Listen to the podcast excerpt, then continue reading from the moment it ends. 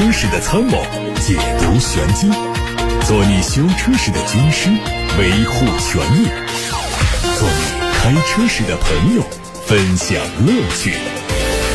调频九二七，傍晚六点半，董涛说车，只和车友在一起。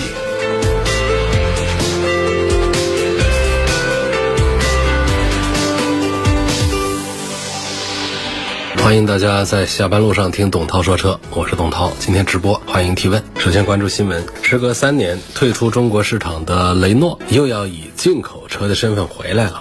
据了解，中国平行进口车企业车库中国网络科技有限公司和雷诺韩国汽车有限公司开展授权合作，将率先把科雷傲导入中国市场。新车已经获得国六 B 排放认证许可，获准在国内市场上销售。为了更好地服务国内雷诺品牌客户，车库中国还专门成立了武汉星诺汽车销售服务有限公司，承担网络开发及管理、新车销售、市场推广、售后服务的衔接等工作。在销售网络方面，武汉星诺将一方面依托原有雷诺进口车时代及东风雷诺时代的经销商网络承接新车销售，同时还会开拓全新的销售渠道。后续还计划把雷诺品牌旗下的很多经典车型，比如说定位为中大型轿车的塔利斯曼。导入到中国市场。乘联会秘书长崔东树表示，作为全球汽车销售大国，中国是跨国企业不可能放弃的重要战略市场。不过，此前雷诺在中国存在感很弱，想要重新在中国市场上站稳，就需要导入真正能符合中国消费者需求的车型。大家觉得雷诺这次重返中国市场前景如何？可以在今天节目里发表高见。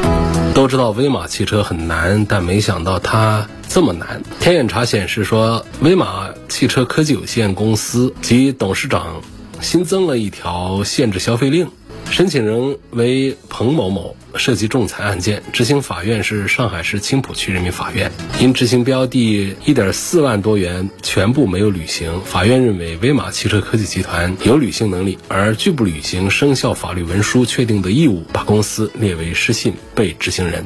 就是大家口头传说的老赖。从天眼查收录的信息看，威马公司主体目前关联法律诉讼五百多条，绝大部分是被告，几乎都是欠供应商的钱以及拖欠员工的工资。针对创始人被限制高消费一事，威马汽车回应说，经核实，这个限高令已经撤销，并表示目前各级各地政府持续关注关心威马汽车脱困和发展。威马汽车正在沈辉先生的带领下全力开展用户服务，依法有序偿还债务，并在积极推进新能源汽车的出海计划，有望于。近期复工复产，恢复正常运营。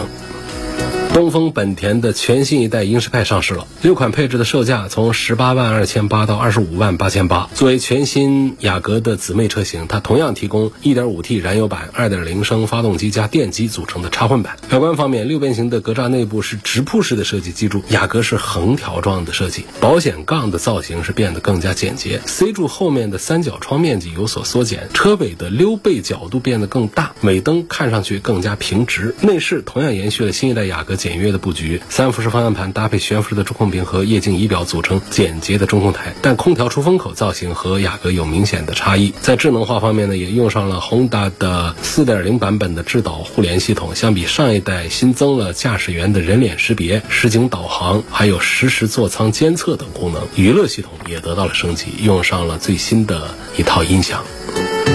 福特蒙迪欧推了四款 1.5T 车型，售价从14万九千八到18万七千八，并且给出了购车。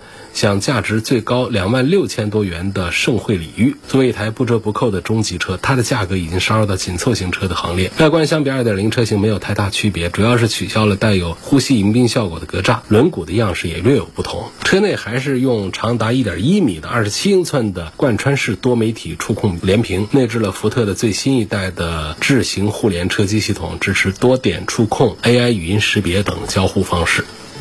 腾势品牌旗下的全新中型 SUV 腾势 N7 正式上市了，有六款配置，价格从三十万一千八到三十七万九千八，七月中旬估计会开始交付。这一款车被官方定位为纯电动猎跑 SUV，提供了两套前脸造型，两者主要是日间行车灯的造型有不同。内饰整体延续了 D9 的风格，用上了全球首创的无边界天幕，还有电动遮阳帘，并且全系配上了法国的迪瓦雷的音响。在动力方面用的是。单电机和双电机四驱两个版本，CLTC 工况下的续航里程分别是七百零二公里和六百三十公里。双枪快充的技术可以在十五分钟内补充三百五十公里的续航。安安浩博 GT 也迎来了上市，它有五款配置，官价从二十一万九千九到三十三万九千九。它的定位是纯电动轿跑，溜背式的轿跑风格，配的是隐蔽式的门把手、旋翼门和电动尾翼，造型很前卫。车长四米八八六，轴距两米九二。内饰风格简约，中控台取消了所有的物理按键，配悬浮式中控屏，还有小尺寸的全液晶仪表。车机用的是五点零版本的，搭载的是高通骁龙的八幺五五座舱芯片。这台车基于广汽埃安的。AEP 三点零平台和星凌电子电器架构打造，是一款主打后驱的车型，有五百六十公里、六百公里、七百一十公里三种续航的版本。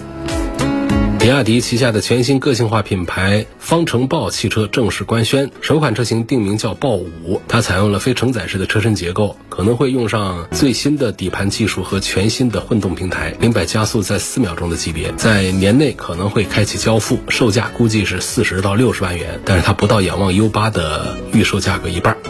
另外还有福特嘉年华的消息，作为家喻户晓的一个车型，嘉年华在国内也曾经享有一席之地。但是伴随着电动化和消费观念的转变呢，这台车已经走到尽头。外媒消息说，最后的嘉年华车型会在七月七号停产，为全新车型探险者 EV 让路。福特欧洲负责人表示，嘉年华福克斯停产之后呢，未来不会有电动版本来替代，会彻底退出历史舞台。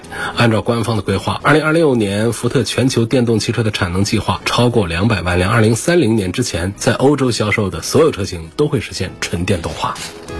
最后关注锋兰达，先给大家分享一组销售数据。这个车在六月份呢是卖了一万八千多台，同比增长了百分之六十四。一到六月累计卖了七千五百多台，同比增长了百分之一百一十三。近日，广汽丰田锋兰达试驾会在杭州千岛湖举行。这个车的售价十四万九千八到十八万四千八。外观方面，前后 LED 大灯组和立体嵌合式的翼子板，搭配亮光处理的这种铝合金轮毂。衬托出了整车的运动感，非常的强烈。在动力单元呢，用的是第五代的智能电混双擎，二点零升发动机的功率有一百一十二千瓦，综合最大输出呢有一百四十四千瓦，百公里油耗只有四点五八升。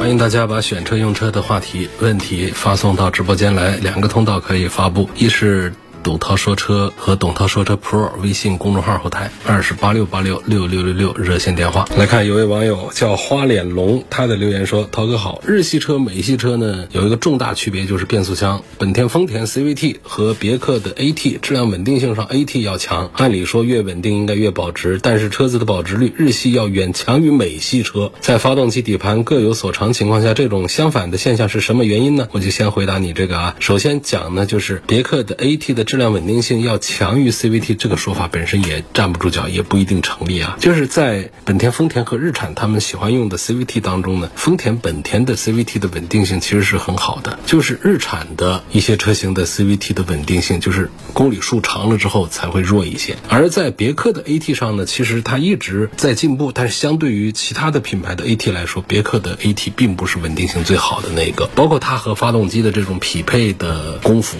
都不是最高超的，所以这是关于变速箱。另外一点呢，就是谈一个车的保值率的话呢，可不能就盯着一个变速箱来说事儿啊，不能说某一个品牌的变速箱的稳定性好，于是这个产品它就一定得保值。变速箱只是三大件当中的一个，啊，还有发动机呢，还有底盘呢，还有车上的其他的电子元件呐。舒适配件呐，安全配置啊，还有这个娱乐配置等等这样的一些东西加到一起来构成一个车。然后呢，关于这个保值率呢，它还有一个销量的表现问题，还有整车的一个质量问题啊。质量越稳定的，它的保值率才会越好，因此才会出现就是日系车的保值率要明显高于其他车型，形成了这么一个口碑，就是日系车呢，它耐用性是比较强的，比较好的，所以它的保值率就会明显的高一些。另外呢，就是畅销车型的保值率它是要明显好一些，也就就是。说，你就到本田的车系里，你去找有一些销量很差的车，它的保值率也不好，看到没？这就是它跟销量直接挂钩的。销量越大的，它保值率越好。有些车呢，它其实只是销量大，它的故障也不少见的这样的一些品牌的产品，但是它的保值仍然还是可以做的不错。所以可见，就是销量一定是决定保值率的第一要素。你这个车哪怕就是质量做的再好，可是你全世界你的销量你排不上号，特别差的话，它的保值也会很差。这样的例子啊就特别多了。好，这是回答他的第一个问题。第二个问题呢，他说，如果一个车打算开个七八年不换，或者更长时间不换，是否应该主观上弱化对保值率因素的影响？因为七八年后车子都差不了多少了。我觉得第一呢。开的时间很长，你计划十年八年不换车的，确实可以相对弱化一点保值率影响。但是你的后面这句话呢，我又不太赞成，就是七八年之后车子都差不了多少了，不是这样子的。这保值率的好坏的话，往往在七八年之后，它可以有更加明显的区别。这个区别是会扩大的，就是有一些保值率好的二十万的车呢，开个七八年之后，它竟然还可以卖个十来万。但是呢，保值率不好的车，可能开个十年八年之后，就只剩下几万块钱这样的情况。所以在这后面会差一笔啊。但是你比方说像三年五年的话，他们之间的金额的这个差距就不会放的这么大。保值率好的。二十万的车和保值率不好的二十万的车，开个两三年之后，它们之间的剩余价值的差异可能就非常小。但是你要到七八年之后，它就会被明显的放大。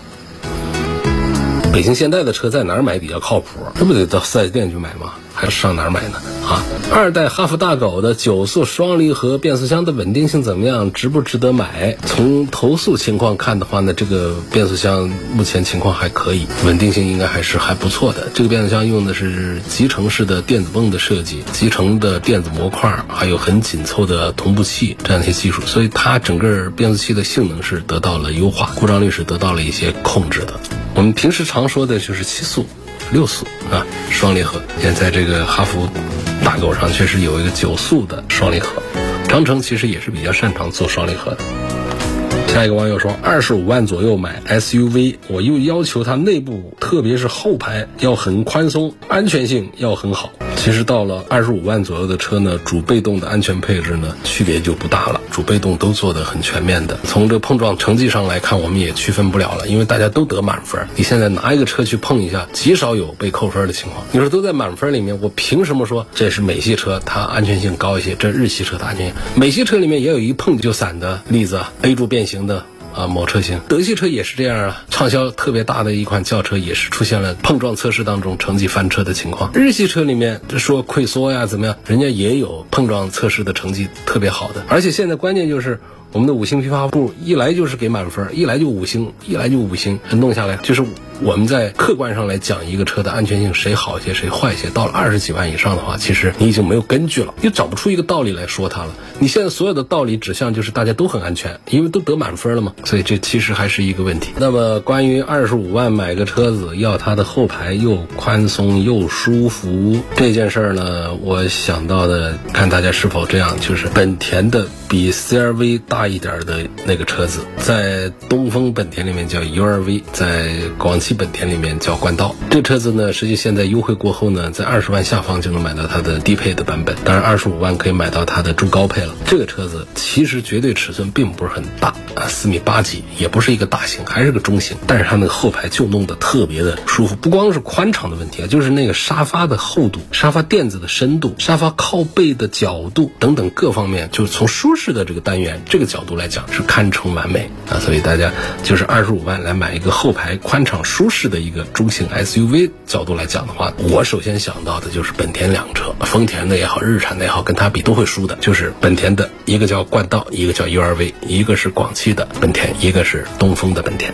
那不信的可以去测试对比一下啊，当然也有我没想到的，可以参与节目互动，提示一下我。参与互动提问的通道有两个，一是微信公众号，就是点“董涛说车”或者是“董涛说车 Pro” 这两个微信公众号，在首页点发消息，进入到后台。我说起来好像很复杂，会发消息的话，你会发现特别简单，不要语音，可以发图片，也可以发文字，这便于我在直播间在直播的过程当中能够及时的看到。还有一个就是。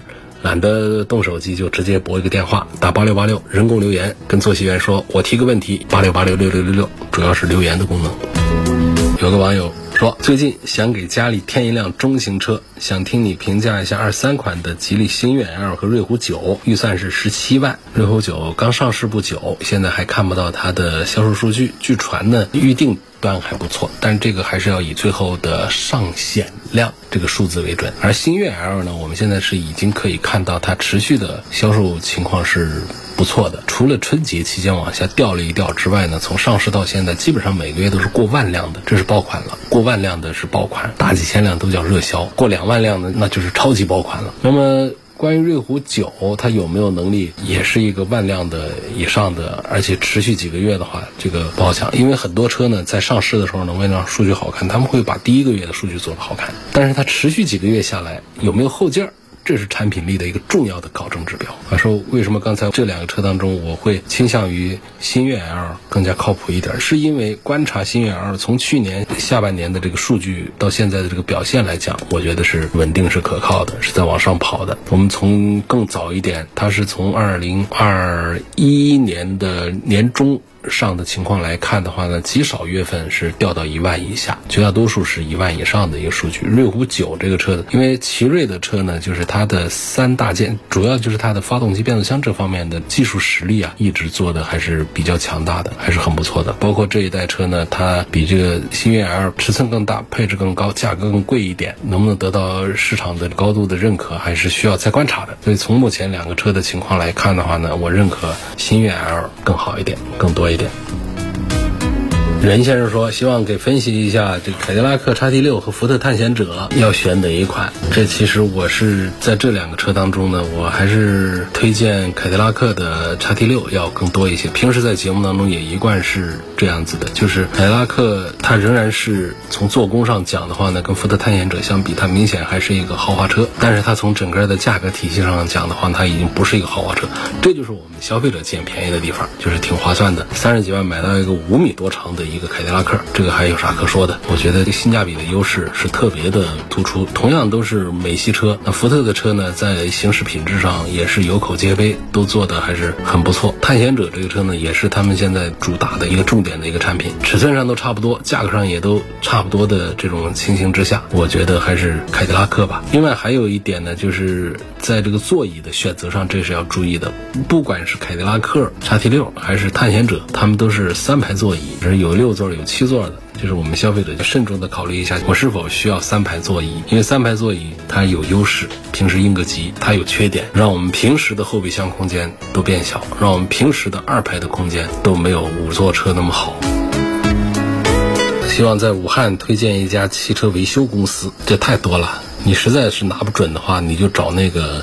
满大街都是的那两大连锁品牌的维修店进去。刚刚说到 CRV 油混插混哪个好呢？网上说插混是为了上绿牌，混动才是本田初研发的。其实本田的强电智混这一套还是做的还是有自己的亮点和特色的。但是对于 CRV 来说的话呢，我确实会认可它的油混要多一些，甚至于说不行的话，考虑它的油车也都可以。至于说插混一定是为了上绿牌这么一个事儿，其实也不一定。因为任何的传统车企现在都在寻求做这个插混，就是强混的这样的转型。一个就是应对我们的整个企业的环保的法规方面的一些政策要求达标。第二个呢，就是在市场上呢，你家里如果说我都没有几个纯电，没有几个插混的产品的话呢，你在传统车企里面是属于比较落后的，所以必须得给各个车型上，尤其是一些畅销车型上，都会配上这样的插混的产品上去。不一定指望它能够卖多少，但是整个企业呢，在这方面要做足够的产品的储备，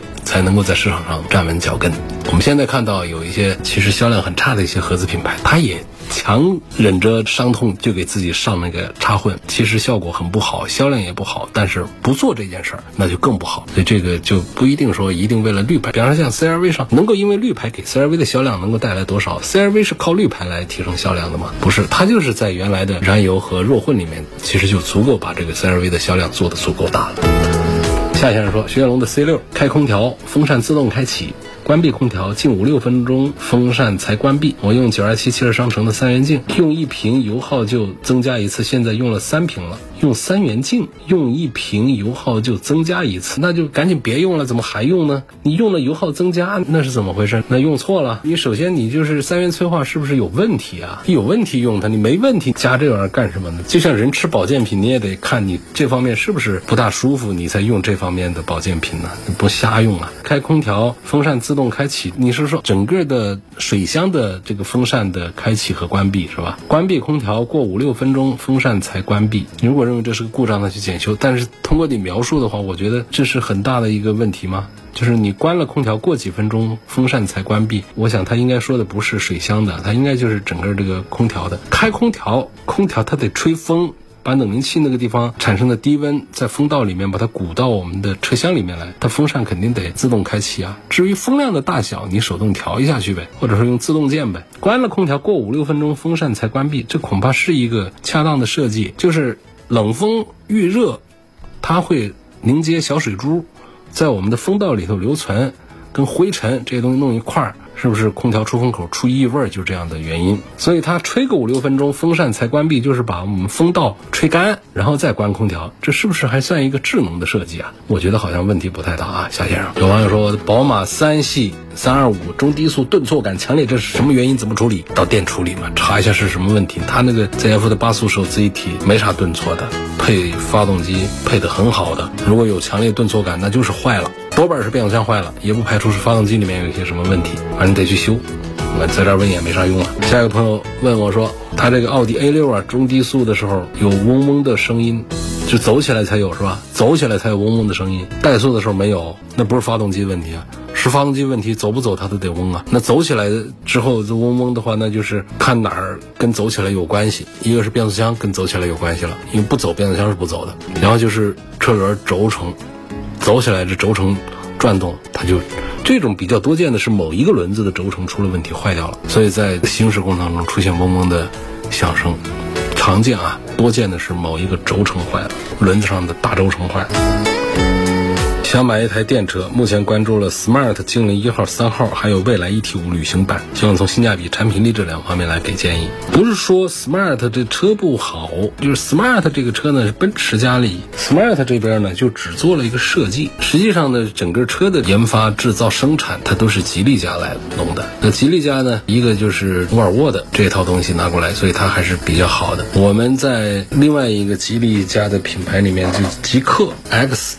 其实也是这个车，你对比看一下看的话，就是在性格上还是很大区别。极客 S 比较适合小伙子一些，因为它从侧面正面的那种线条上讲的话呢，还是比较张扬，小伙子们会比较喜欢。开的感觉呢都不用说，这是没啥问题的。不管是 X 也好，斯巴精灵三号也好，还是沃尔沃的那个新出的那个叫什么来着，我都忘记了。其实都是一个车，但是当它和未来的这个 ET 五放一块做对比的时候，就看的话，就是实际上确实你家里是有女生。选车就是有点品牌啊，这样的一个小型的一个电动车的时候，这 smart 它值得考虑一些。在这种情况下，其别的你没有多少可以选的，就是品牌也还可以的，出身也还不错的，二十多万的一个纯电动车的时候，可以想象一下它，就是女生用的比较多的。那么男生用就是一个家庭的正常来用的话呢，实际上这一组当中，我会推荐未来的这个要。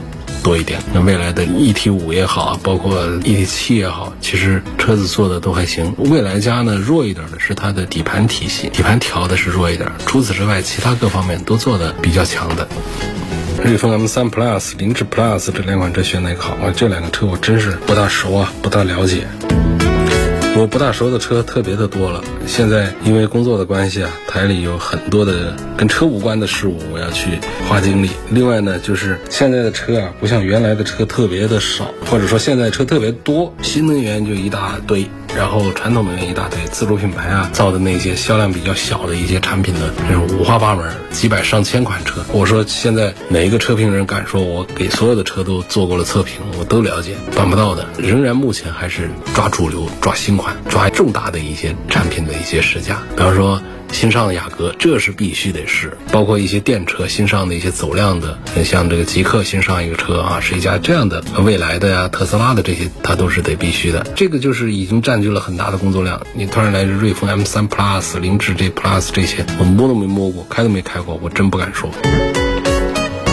有个网友说，今天早上发动机故障灯亮了，到四 S 店检查，说是变速箱模块有什么问题，我也不懂，让他们观察一下，不行的话再去换这个模块。他们这样处理对吗？这好像没啥问题。变速箱模块有什么问题？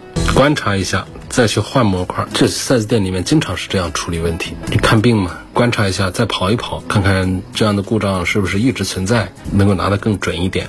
但不要再跑的时间更长了。你比方说，有些四 S 店会挖个坑，一个车马上就过保了，他让你先跑个半年再说。这半年之后，你车都过保了，维修得自己花钱了，那不行。这种防备一下。我看到你传过来的检修问诊表，公里数上看只有一万多公里，这应该没啥问题。这个整个问诊表也是比较规范的，没有问题啊。你就先跑一跑呗，确诊之后再做更换。海豚是有改电吗？不是，海豚、海鸥这些都是比亚迪的电车平台。